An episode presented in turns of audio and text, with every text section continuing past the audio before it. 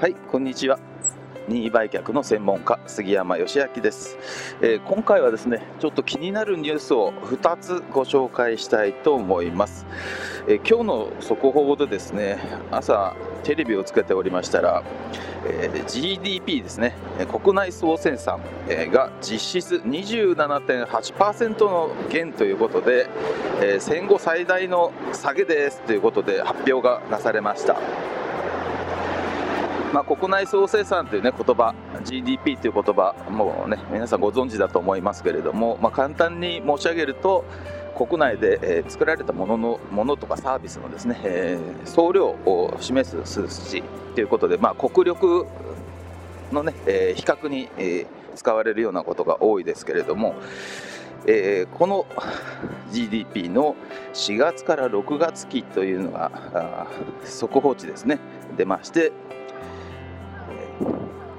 年率換算27.8%ということでね、こんなことはもう、えー、まずないというね、戦後最大ということで、え、発表がなされています。非常にですね、経済が停滞しているということはもう言うまでもないわけなんですけれども、え、この先どうなるのか。これが果たして持ち直すのかという話なんですけれども、えー、コロナの前はですね、えー、一言で言うといかに効率よく大量に物を売るかみたいなねこんなことが経営効率と呼ばれていたわけです。えー、もうちょっと平たく言うと、えー、人を集めてですねでそこで、えー、効率よく売るということですよね。でこれがですね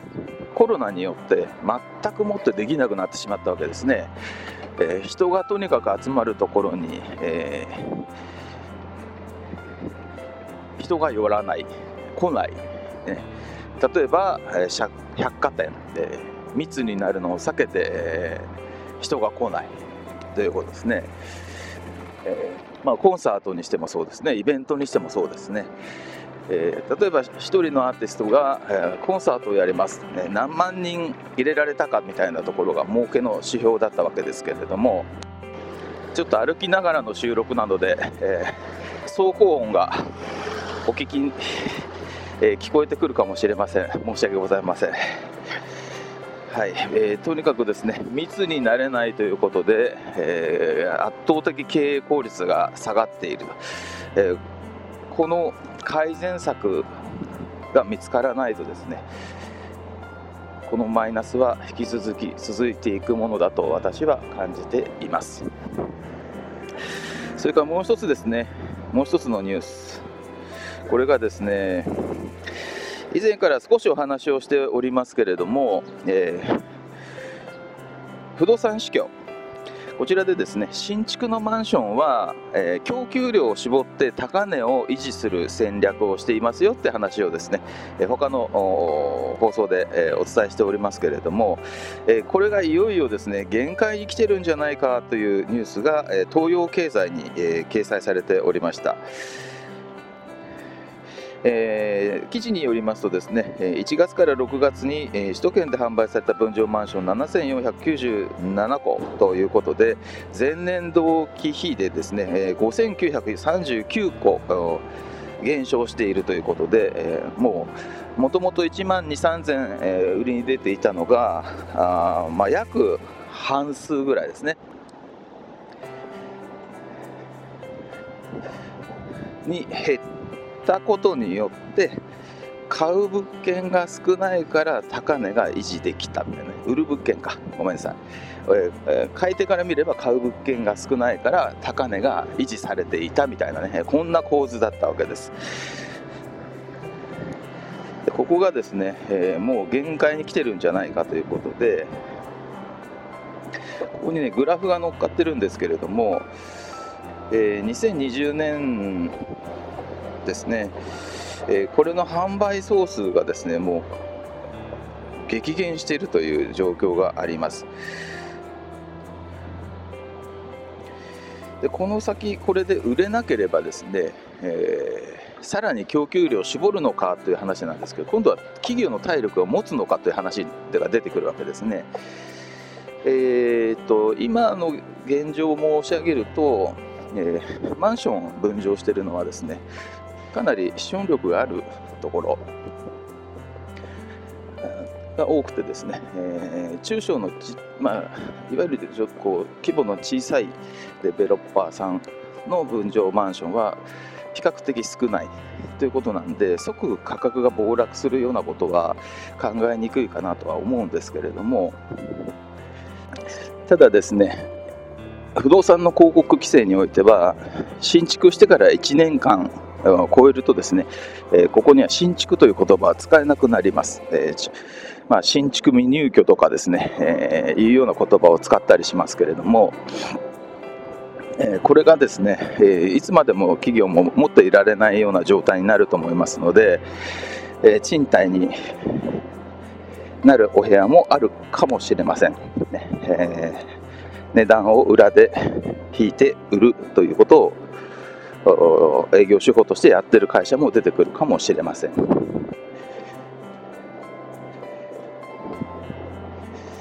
ただ唯一救いなのはですね、えー、居住用の不動産というのはこう購入適齢期というのがありましてね、えー、一般の方がじゃあその購入適齢期になってですね、えー、マンション市況が悪いから5年も10年もですね先延ばしにできるかというとなかなかそうはいかない。えやっぱり欲しいというね、え家が狭くと、え広い家が欲しいという願望が一回火がつくとですね、まあ、住宅を買うと行動に出るわけですね。まあ、ここがですね実需といってですね実際に、えー、使うものですね。え生活必需品と言ってもいいかもしれません、えー、の不動産は比較的、えー、そこが硬いと。言える点でもあるわけなんですけれどもね、えー、ただですねちょっと気になるのはですね、えー、まあ、このコロナに限ったことではないんですけれども、えー、ネガティブな要素があるマンション、え、ネガティブな要素がある戸建て、えは非常にですねこの先売却について苦戦を強いられるのではないかという予想が簡単にできます。え例えばですね住宅減税これはですね、まあ、住宅をローンで買うと税金が安くなるよというような、ね、制度なんですけれどもこれの適用できる不動産というのが決まっていましてそのうちの1つの条件がマンションなんかだと築25年以内木造だと20年以内、えー、というのが原則のルールとしてあります。というわけでですね、マンション、戸建てを含む不動産市況はですね、今後より一層厳しい状態になることが予想されますというねちょっと残念なお知らせなんですけれどもそれを踏まえて今これから販売を開始するためにはどうすればいいか一つは一日も早く売却を実行するということですね。ですからあ一般的にはあわよくばこのぐらいの金額で売れたらいいなという数字で1回出してダメなら価格を改定するというのは王道だったんですけれども今のこのコロナ禍においてはですねいかに、え早くですねちょっと早すぎたかなっていうぐらいのスピード感でちょうどいいということが言えようかと思います、え今回も最後までお聴きいただきましてありがとうございます。それではまた違う放送でお会いしましょう。失礼します。任意売却の無料相談をご希望の方は、フリーダイヤル0120-961-529までお電話ください。覚え方は、フリーダイヤル黒囲碁福です。毎日24時まで受け付けております。また、ご質問は公式サイトからも受け付けております。